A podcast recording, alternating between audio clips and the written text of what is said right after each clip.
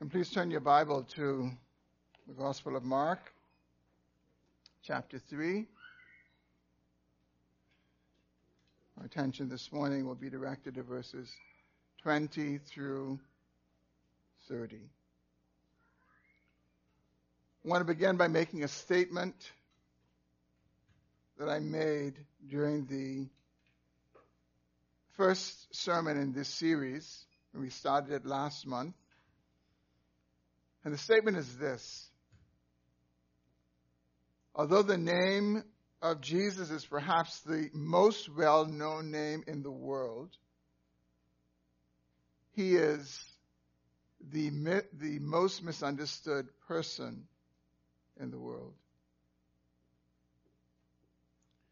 And this holds true, I believe, not just for people who don't attend churches, but it also holds true for many people who sit in churches.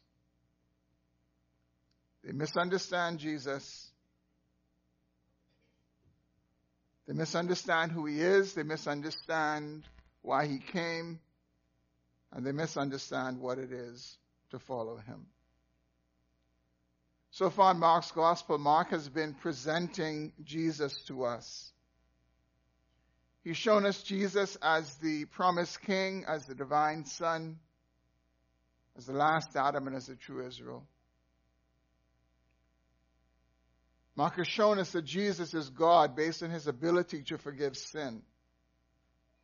He has shown us that Jesus is a spiritual physician who came to heal and save sinners.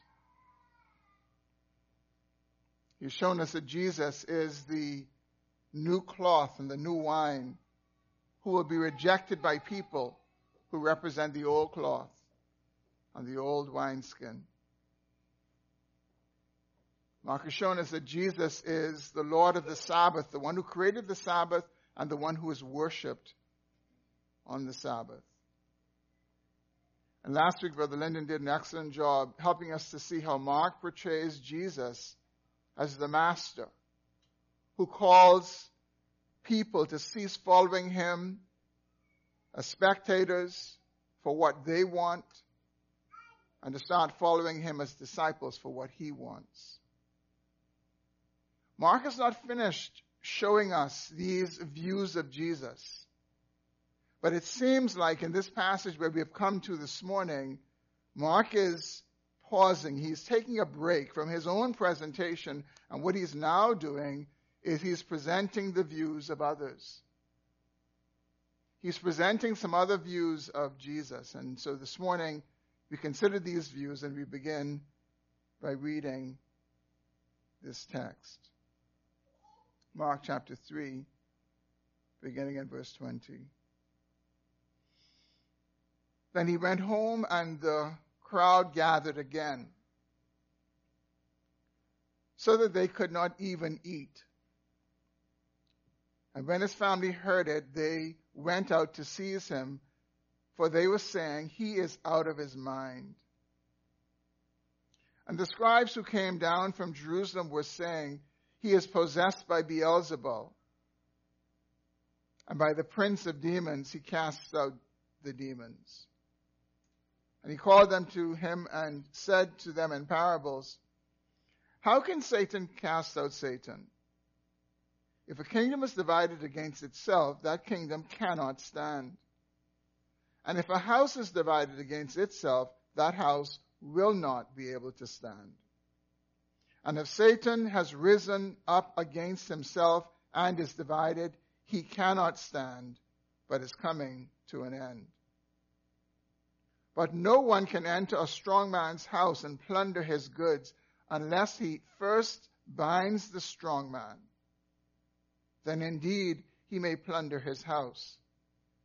Truly I say to you, all sins will be forgiven the children of man.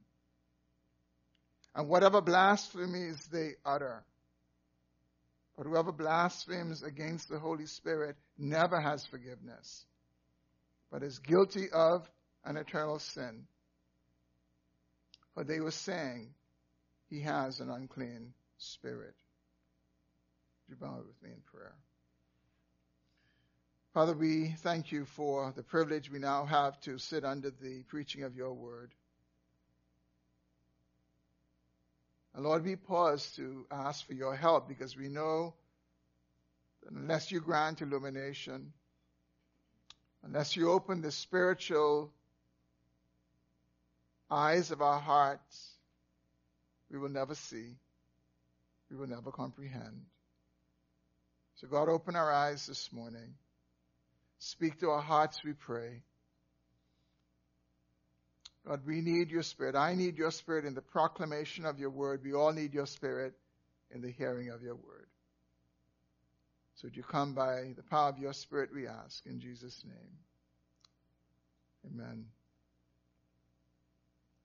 Well, please make a note of any questions that you may have as we progress through the sermon. I will leave some time at the end to answer your questions. As we consider this passage this morning, Here's what I believe Mark, the human author, and God, the divine author, want us to see from this text. Here's what I believe Mark wants us to see. This is what I believe God wants us to see. How we view Jesus will determine how we relate to him. How we view Jesus will determine how we relate to Him. Now, that's a simple statement, but really, it is a profound statement as well. It's profound because we can reverse it and we can say how we relate to Jesus is truly the way we view Jesus. And I think this is important because many times what we say with our lips does not match how we live our lives. And yet, many of us would hold stronger to what we say with our lips than the lives we live. And that's because people don't realize, as it relates to Jesus, how they relate to Jesus is the most accurate reflection of how they see him, how they view him. In last week's sermon, we considered how Jesus calls people from the crowd to cease being spectators, to come a part of his company and become disciples. But in last week's sermon, we also saw how intense and demanding the ministry of Jesus was. If you look back in verse 7, verses 7 and 8, you'll see that a great crowd had followed Jesus they came to him, and in verse 9 we see that Jesus had to escape in a boat because he was going to be crushed by this massive crowd. And it's not difficult to see why that would be, if you think about it. Just imagine that you had some serious illness or disease, and you heard that someone, some traveling minister perhaps, is in town, and this man heals. He, he's not a hit and miss kind of guy. He's not going to get one, get the other. He gets them all. He heals them all. I'm sure if you were in that condition and you knew that such a person was in town, you would do whatever you needed to do to get to him. But the trouble is, you're not the only one who knows. The other people who know as well in similar circumstances, and so everyone who is desperate in that way, who believes that this person can heal, is going to flock to that person. And there's no crowd control. It's a free for all. It's the strongest survives. And I'm sure we've been on lines and, you know, sometimes I, I go to the bank early and, um, before the bank opens, and so there's a line gathering and the crowd is, is building. And it is amazing to see how we can't even form a line. When that door opens, everybody just runs. It doesn't matter if the person just walked in, they, they try to rush in. So imagine what it must have been like for desperate people at a time where healthcare was almost non existent to try to see Jesus. This was no exaggeration. He was going to be crushed. And then we see in verses 13 through 19 that Jesus goes up into a mountain and he appoints 12 apostles. In verse 20, we are told that he went home and the crowd gathered again. They had no mercy. They gathered again. And because of all the demands, because of all the needs of the people, we're told that Jesus and his disciples did not even have time to eat. In verse 21, Mark tells us when Jesus' family heard of this, they went out to seize him because they thought he was out of his mind. And in verse 21, Mark presents us with the first view of Jesus, his family's view. These are the people who knew Jesus best. These are the ones who grew up with him. And although their view of Jesus is captured in this single sentence that Mark gives us, it says a whole lot about their view. They did not see Jesus in the way that Mark has been presenting him. When they heard of how Jesus was allowing this ministry to consume him, allowing this crowd to demand so much of him that he didn't even have time to eat, they said, He's crazy. He's out of his mind.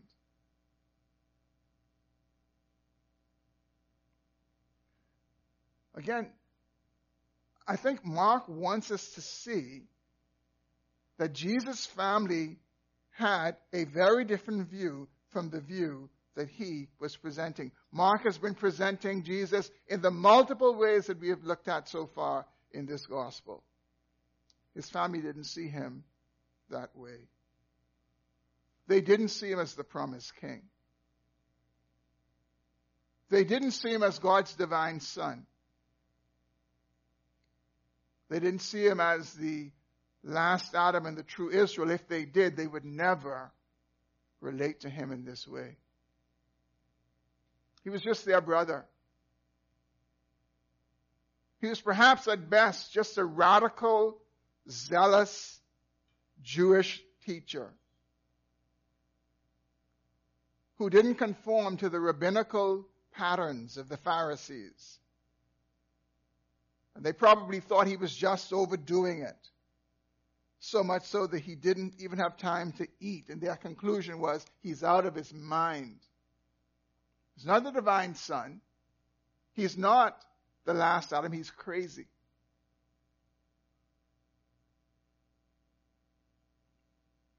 When you think of this,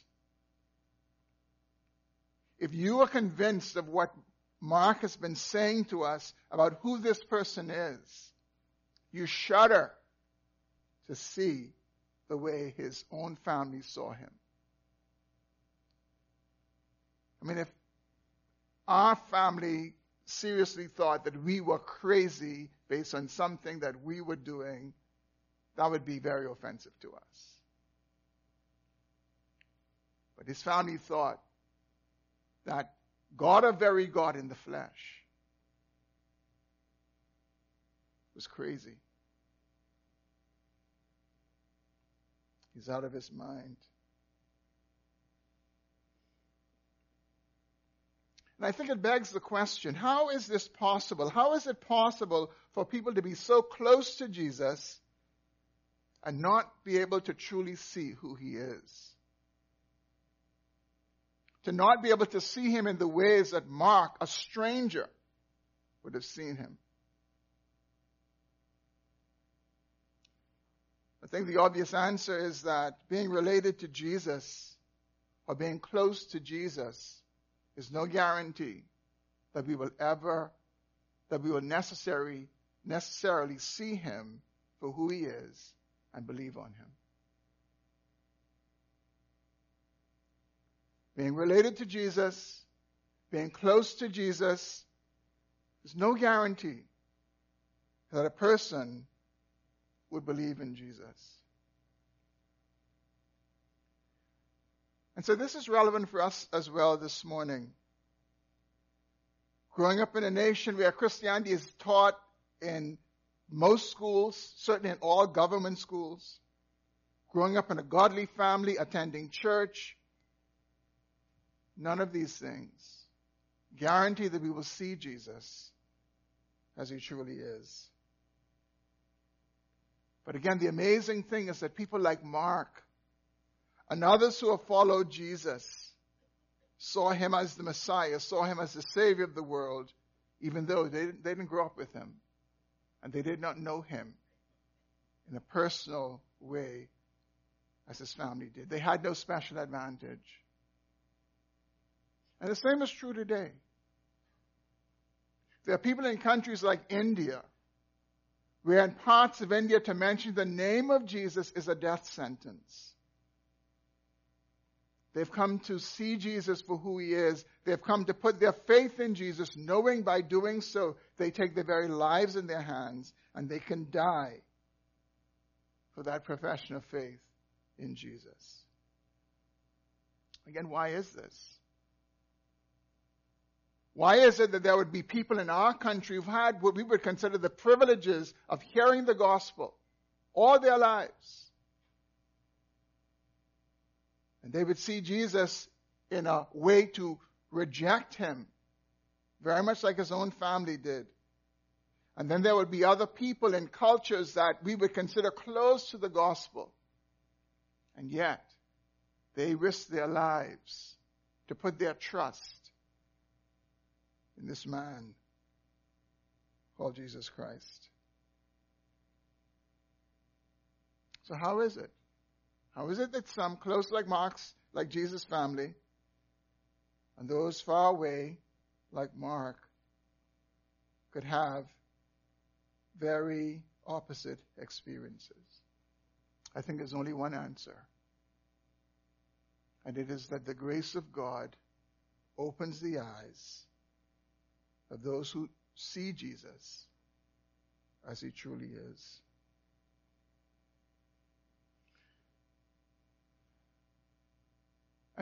Truth be told, the family of Jesus are not the only ones who saw Jesus as out of his mind. They're not the only ones who had that view of Jesus. There are people today. There are people over the centuries who share the same view. Many feel that Jesus had a God complex, that he was just deluded. They see him no differently from people today who say they're, they're, they're some special Messiah.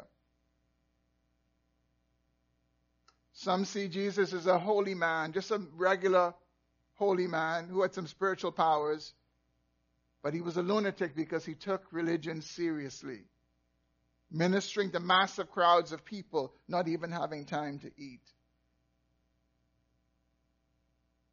And the challenge that some have is that Jesus claimed to be the Son of God, that he, he claimed to have God's authority and to be equal with God. And so they say he was out of his mind for making those claims. Well, the second view that Mark presents us with is the view of the scribes. It's found in verse 22.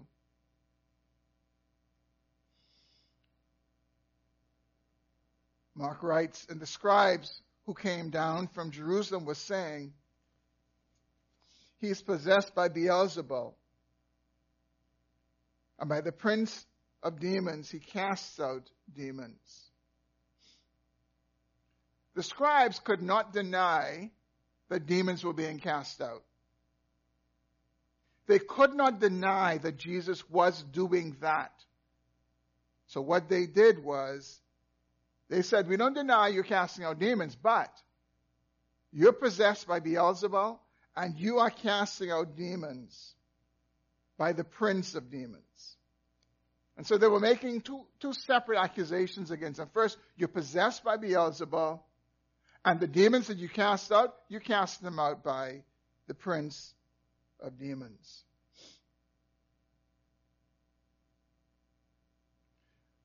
When Jesus, when Jesus responds to them in verses 23 through 26, Jesus only refers to Satan. So what is clear is that the scribes were using the names Beelzebul and Prince of Demons to refer to Satan. because that's the one who Jesus uses in his response. And Jesus helps them to see the folly of their statement. The scribes were grasping at straws to discredit Jesus. And they didn't realize how illogical what they were saying really was. And so Jesus helps them to see the folly in their statement. He basically says to them, think. Think about what you're saying. How can Satan cast out Satan? And he goes on to speak to them in parables. And he essentially says to them, You can't deny that I'm casting out demons. You know that I have. But you're saying I'm possessed by Satan. How can Satan cast out Satan?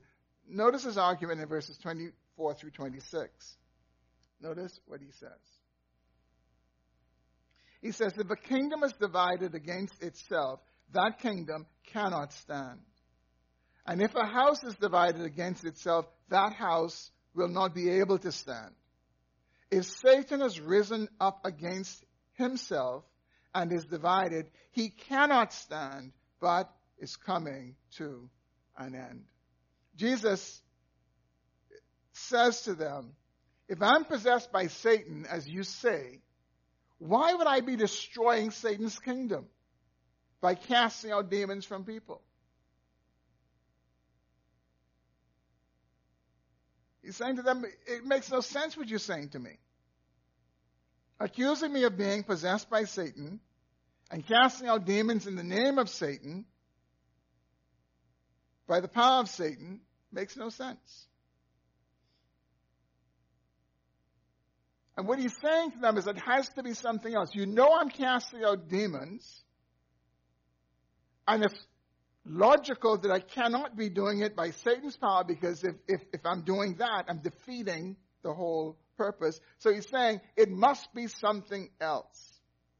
The power must be something else. It must be, there must be another explanation for what's going on. The demons are being cast out. Satan is being affected. So there must be another reason for what's happening. Something powerful, something supernatural, but it's not what you say because what you say makes no sense. And if you think you would realize that. Jesus explains what's happening in verse 27. Notice what he says. He says, But no one can enter a strong man's house and plunder his goods unless he first binds the strong man. Then indeed he may plunder his house. Jesus is in essence saying to them, Satan's house is being plundered. And the reason Satan's house is being plundered is one who is stronger than Satan has come and has bound Satan.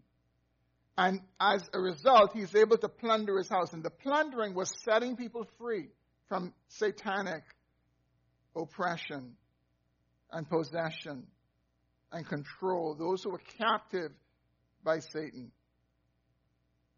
Jesus is saying the evidence that Satan's house is being plundered is that people are being set free.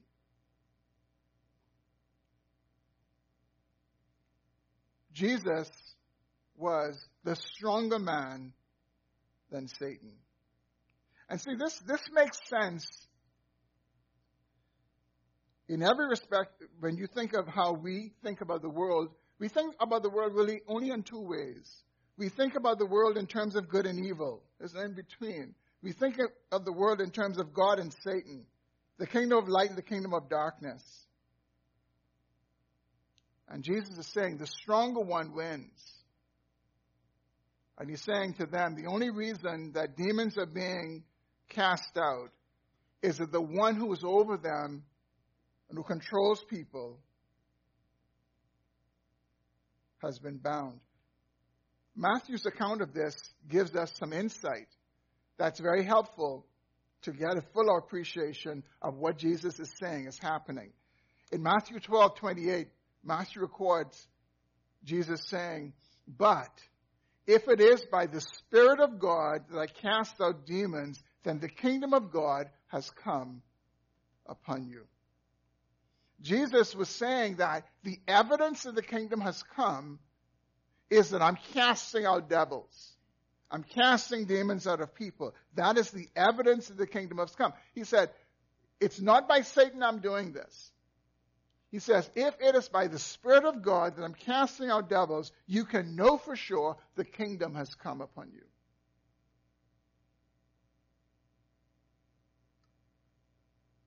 Jesus says to the scribes and to everyone else who is present, it is by the Spirit of God that I'm casting out demons know that the kingdom of God has come.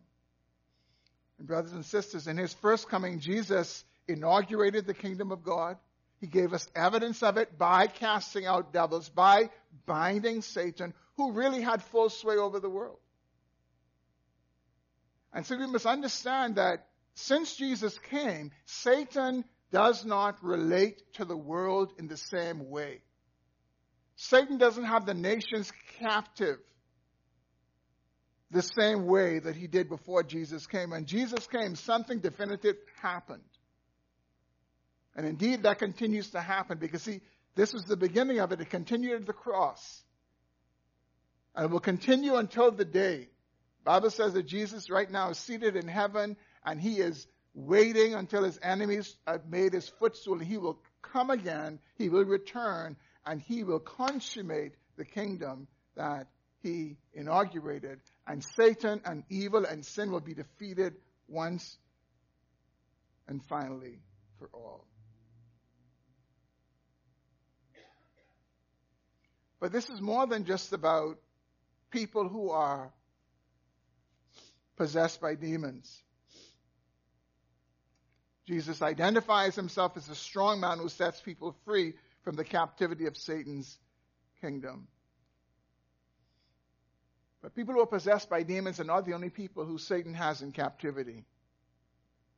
They're not the only people who Satan holds in bondage.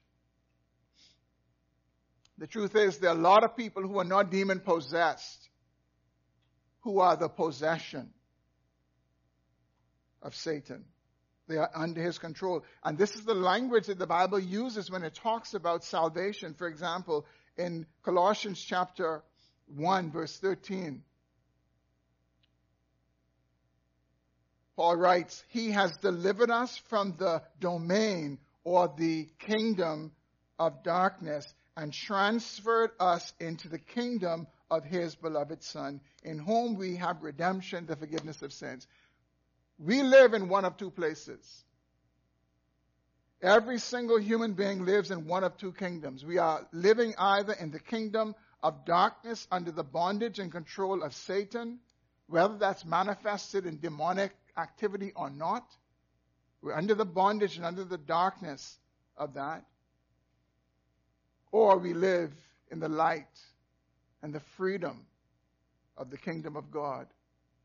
And guess what? We're born into the kingdom of darkness.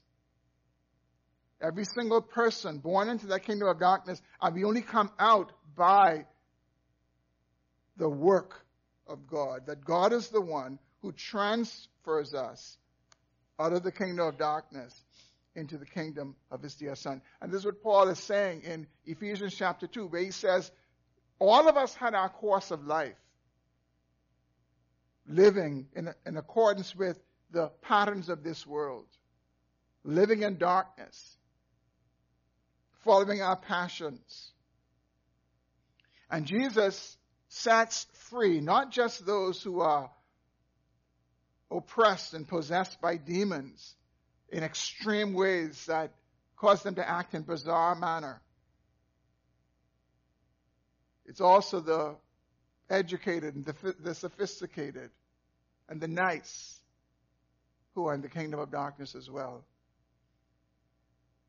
And the only way out is to be translated out and to be set free by the stronger man than Satan, who takes people out of the kingdom of darkness and puts them into the kingdom of God where there is redemption and where there is forgiveness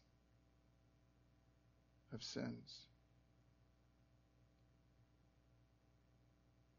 If you think that the view of Jesus, of Jesus' family towards him was shuddering and fearful. Think about the Pharisees. Think about these scribes and the view that they had of Jesus. That they would say to him, You're possessed by Satan. And the power that you use to cast out these, these devils, it's, it's Satan's power.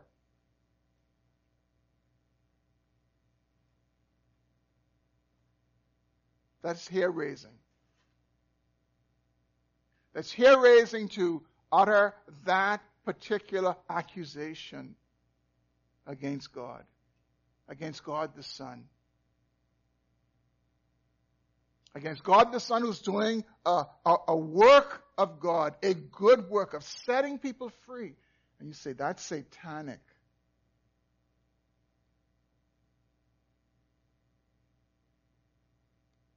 We saw how the Pharisees followed Jesus around. We, we saw how they, they, they saw the miracles. They heard the teaching. They saw it firsthand. But their hearts were so hardened because of their own agenda. They were, if you could imagine it, they were doing this when Jesus was preaching and doing this when Jesus was healing. They didn't want to see and they didn't want to hear. And they attributed it to the devil.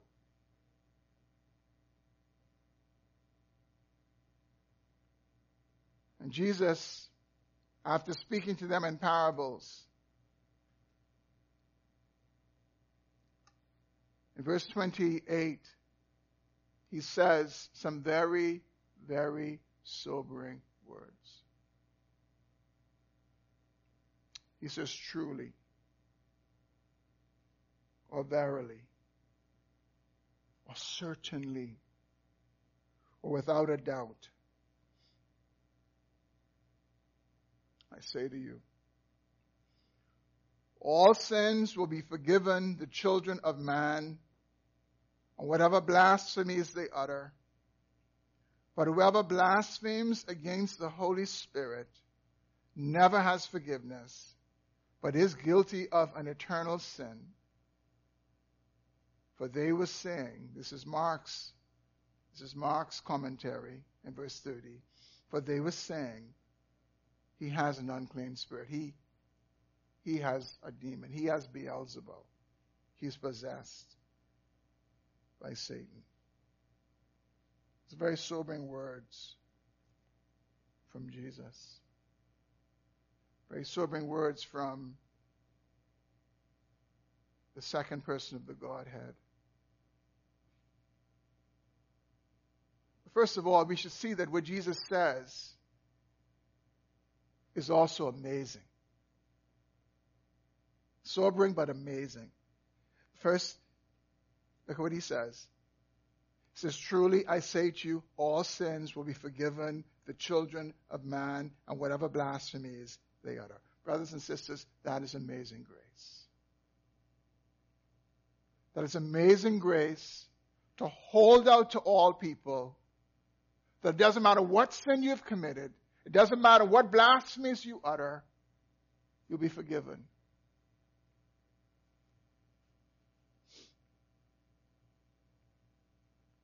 It's the amazing grace of God.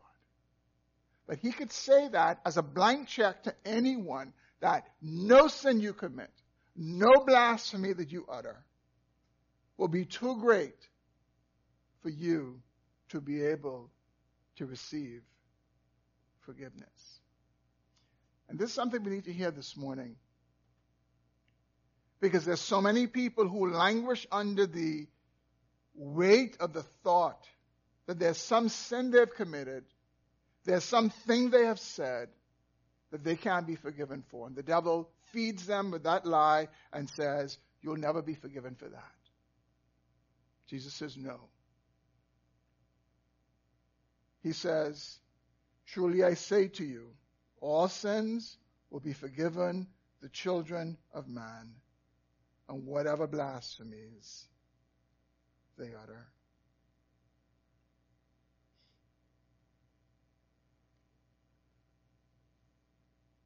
But he adds something else. Mid sentence, but, verse 29, but whoever blasphemes against the Holy Spirit never has forgiveness, but is guilty of an eternal sin. For they were saying he has an unclean spirit.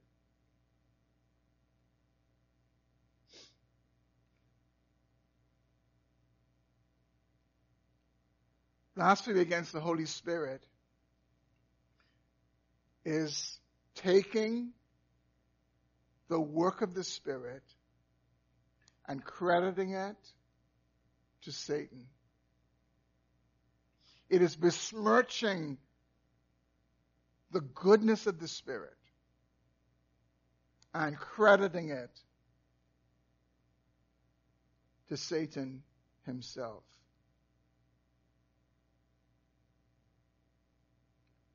And it, it, is, and it's not a it is not a casual kind of stumbling that someone does. This is a conviction of soul. This is something that is deep rooted. This is a pronouncement that is strongly rooted in the heart of the person who is pronouncing it.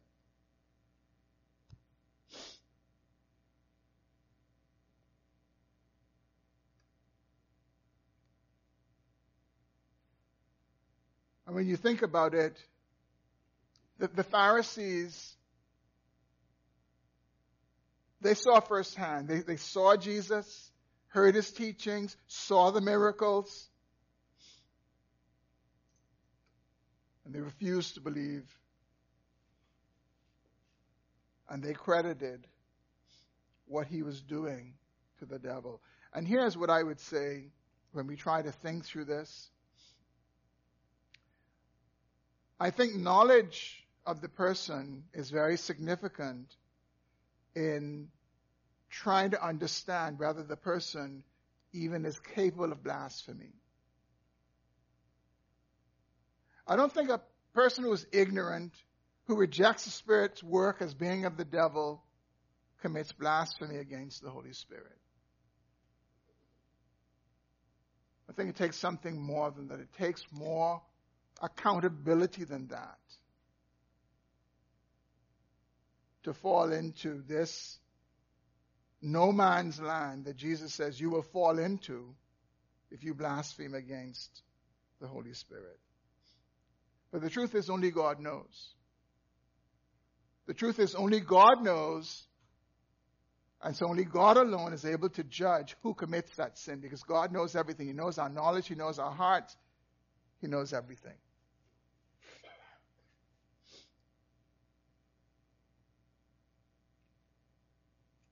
And obviously, the safest way is to avoid blasphemies altogether when it comes to the work of the Spirit. The safest way is to not comment on what we don't understand. The safest way is we don't need to pass judgment. We can leave it to God.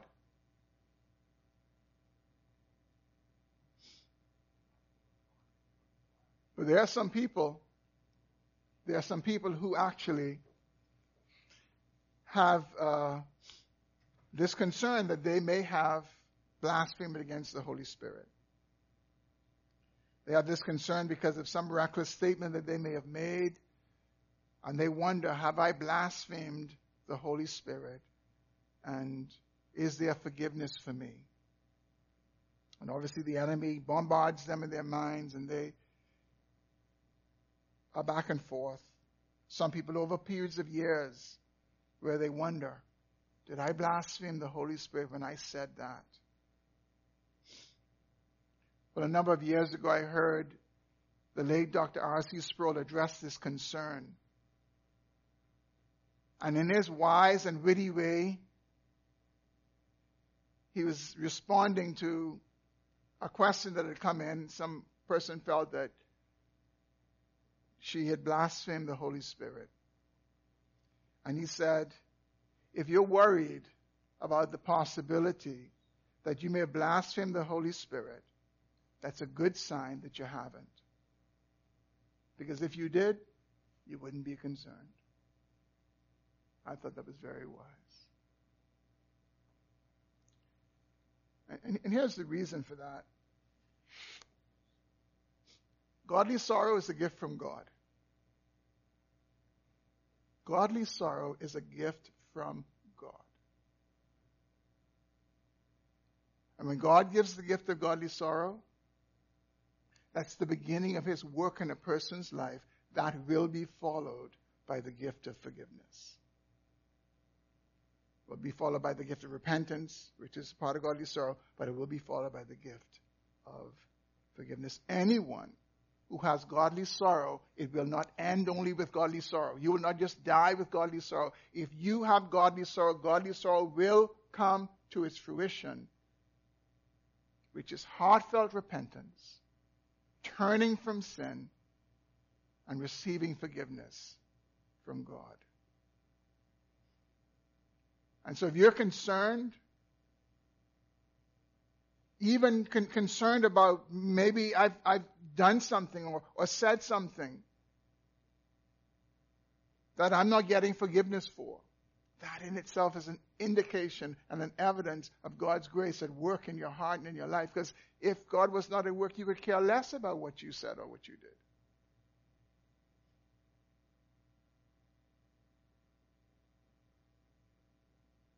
And so to be worried about whether one has blasphemed against the Holy Spirit is evidence enough that you haven't.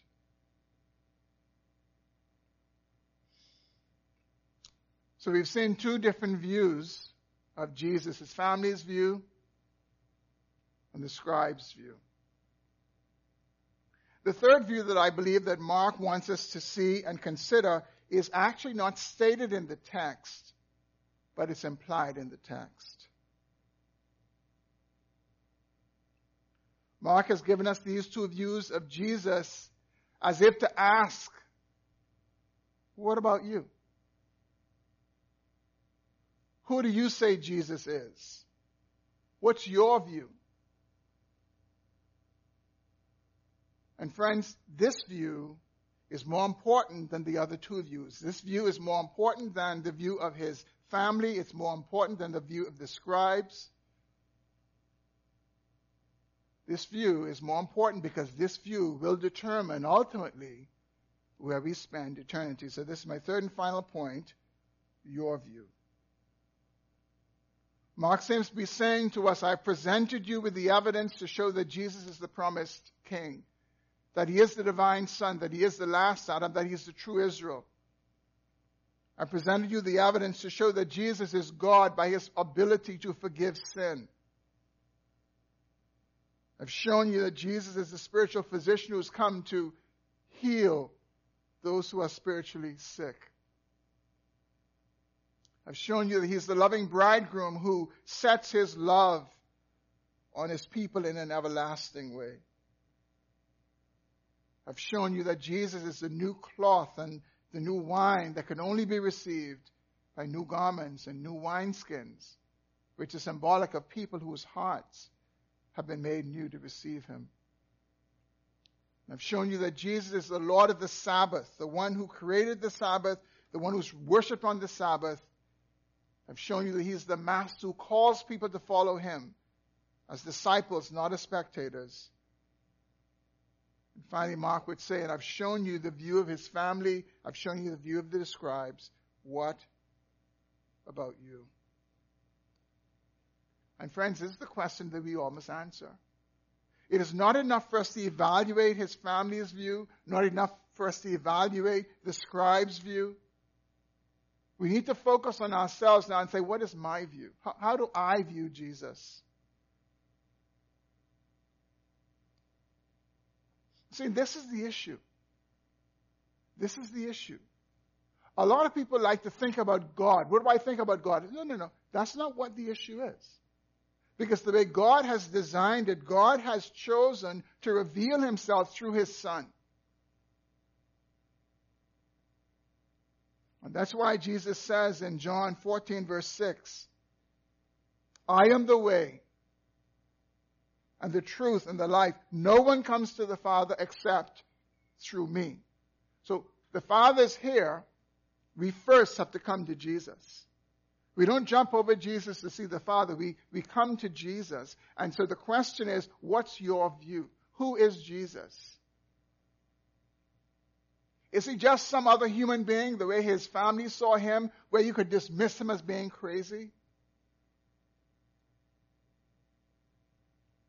Is he just some religious lunatic who's so hungry, who's so hungry for power that he would sell his soul to the devil so he can perform miracles, and there are some who do that today.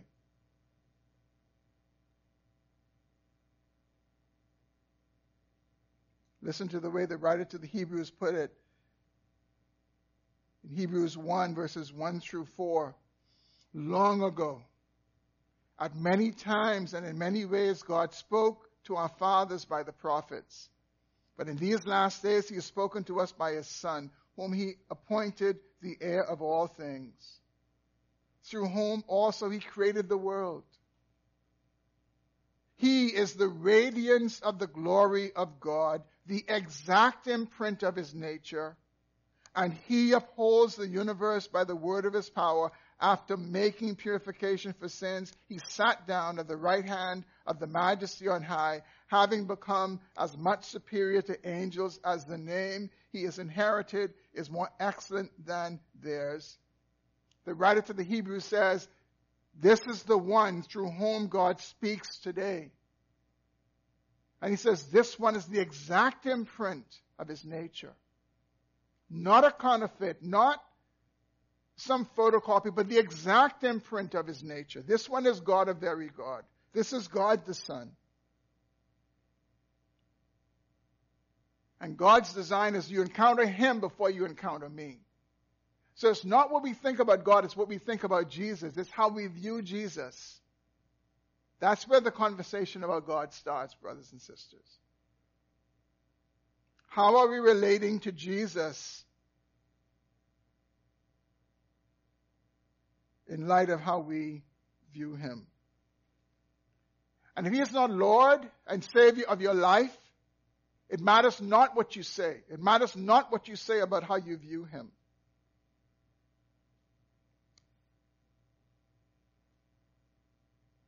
Because we cannot say, He is Lord, He is Savior. That's where I see Him. And that's no reality in our lives. How we relate to Jesus is the evidence of how we see Jesus. His family had no problem. They were, the fear of God was not on them when they said he's crazy. That's the way they saw him. It's my brother. Just my son.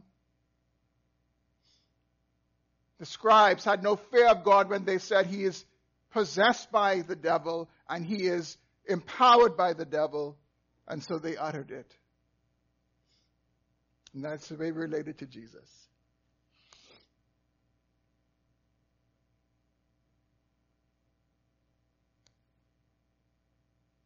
If Jesus is not the Savior of our lives, if He is not the Lord of our lives, if He is not the one for whom we are living, we don't see Him as such. And see, we could have all the right answers. We could be given a, the, a, a theology exam and we could answer every question correctly. But it comes down to what does our lives say? And what our lives say is really the view that we have of him. That's how we actually view him.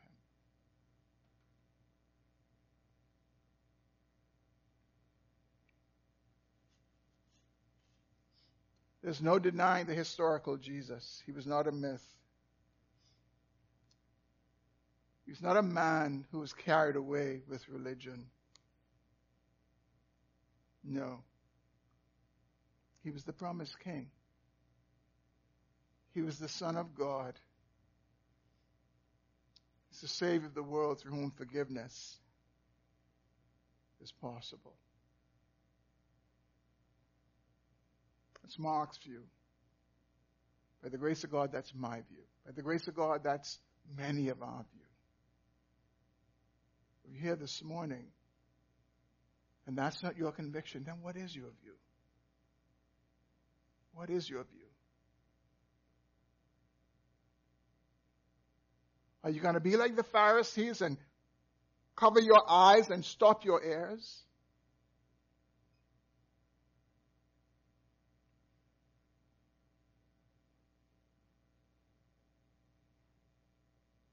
Pharisees had their own agenda. Jesus threatened it. They probably didn't know what would happen to them and their positions if Jesus was allowed to be seen for who he really was. And the truth is, Jesus, Jesus does threaten when he comes. Things do not remain the same when he comes. Things have to change. But there are changes for the better. There are changes for our good. There are changes to set us free from bondage and living under the power of Satan.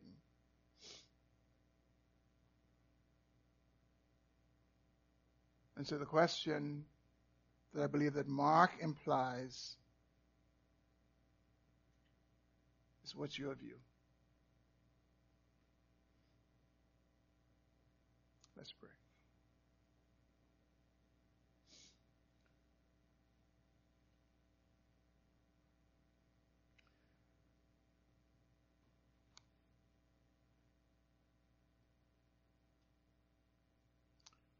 Lord, thank you for the amazing grace that you bring to the hearts and lives of undeserving sinners to see Jesus, to see him as he is revealed in the pages of Scripture as he was revealed in his earthly ministry.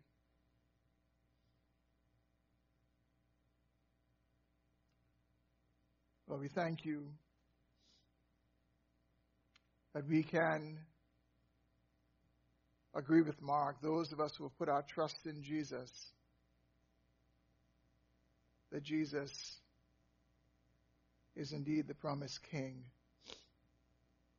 He's the divine Son. He is the last Adam, the true Israel. He is all that he is portrayed to be in Scripture.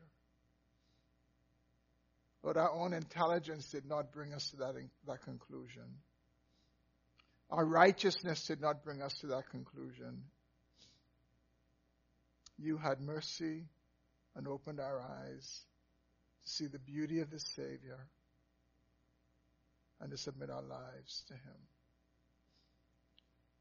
I pray, Lord, for those who would find themselves in a place where what their lips say not connected to the lives that they live. But help them to see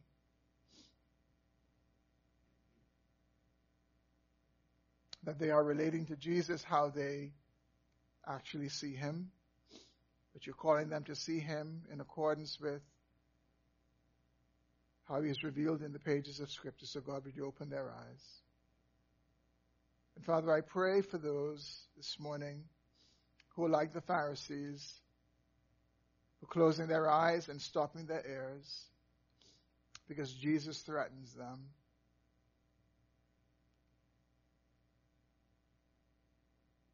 God, help them to see the mercy that you are displaying through your Son.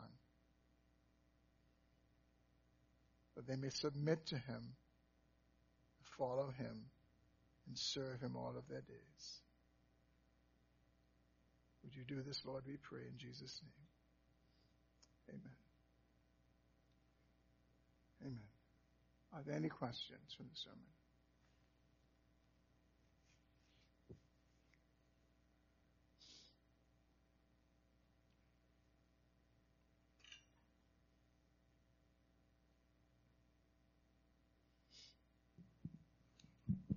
Thank you. I'm wondering if you would um, respond to this, and it probably will take me 20 to 30 seconds. I hope you don't mind. But um, you said that there is no denying the historical Jesus, and and I thought that everything that you said was so um, powerful um, as it relates to that, um, and I thought about the various tests that that Jesus really, that the historical Jesus would pass. He would pass the the um, the evidentiary test that a lawyer perhaps would have, and the historical corroboration test that a historian might have, or the accuracy test that a newspaper writer would have, and all of those are based on first-hand and second-hand accounts that we find in in various historical accounts of Jesus by different individuals. And I think very often people look at those accounts because they're compiled in one book and they think that maybe it is one person.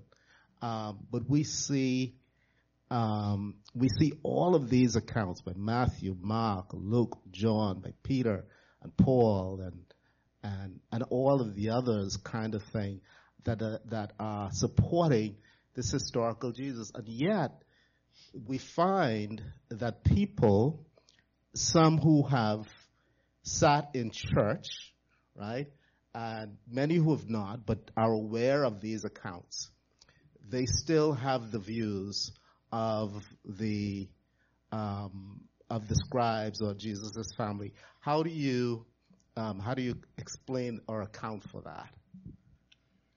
I think a couple of things I would say. One, um, a person's current response to Jesus is not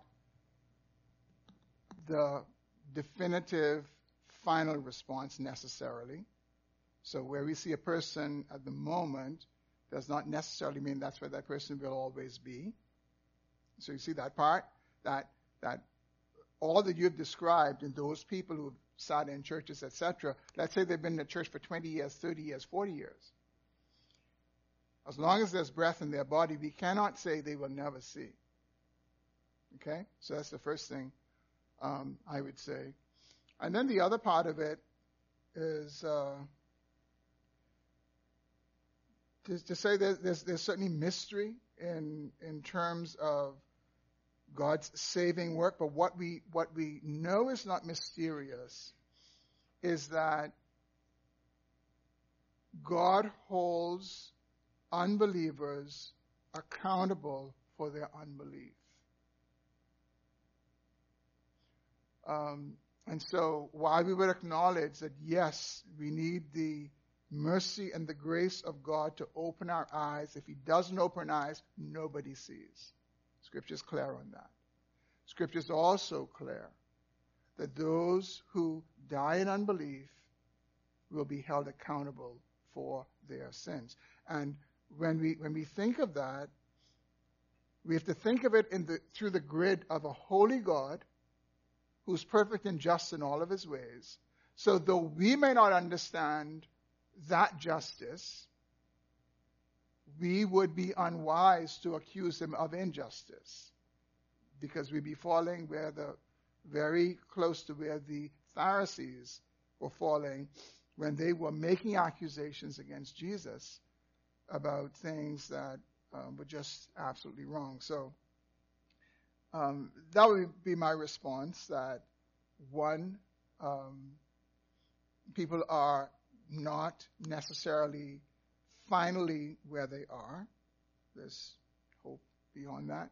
And then, then second, to remember that while in, in God's economy, there is no contradiction between a God who is sovereign and gives sovereign grace and a God who also holds unbelievers accountable for their unbelief. and let me say this about that, and then I'll see if Lyndon has a follow up. Um, the things we find in Scripture, they're wonderful to understand when we understand them.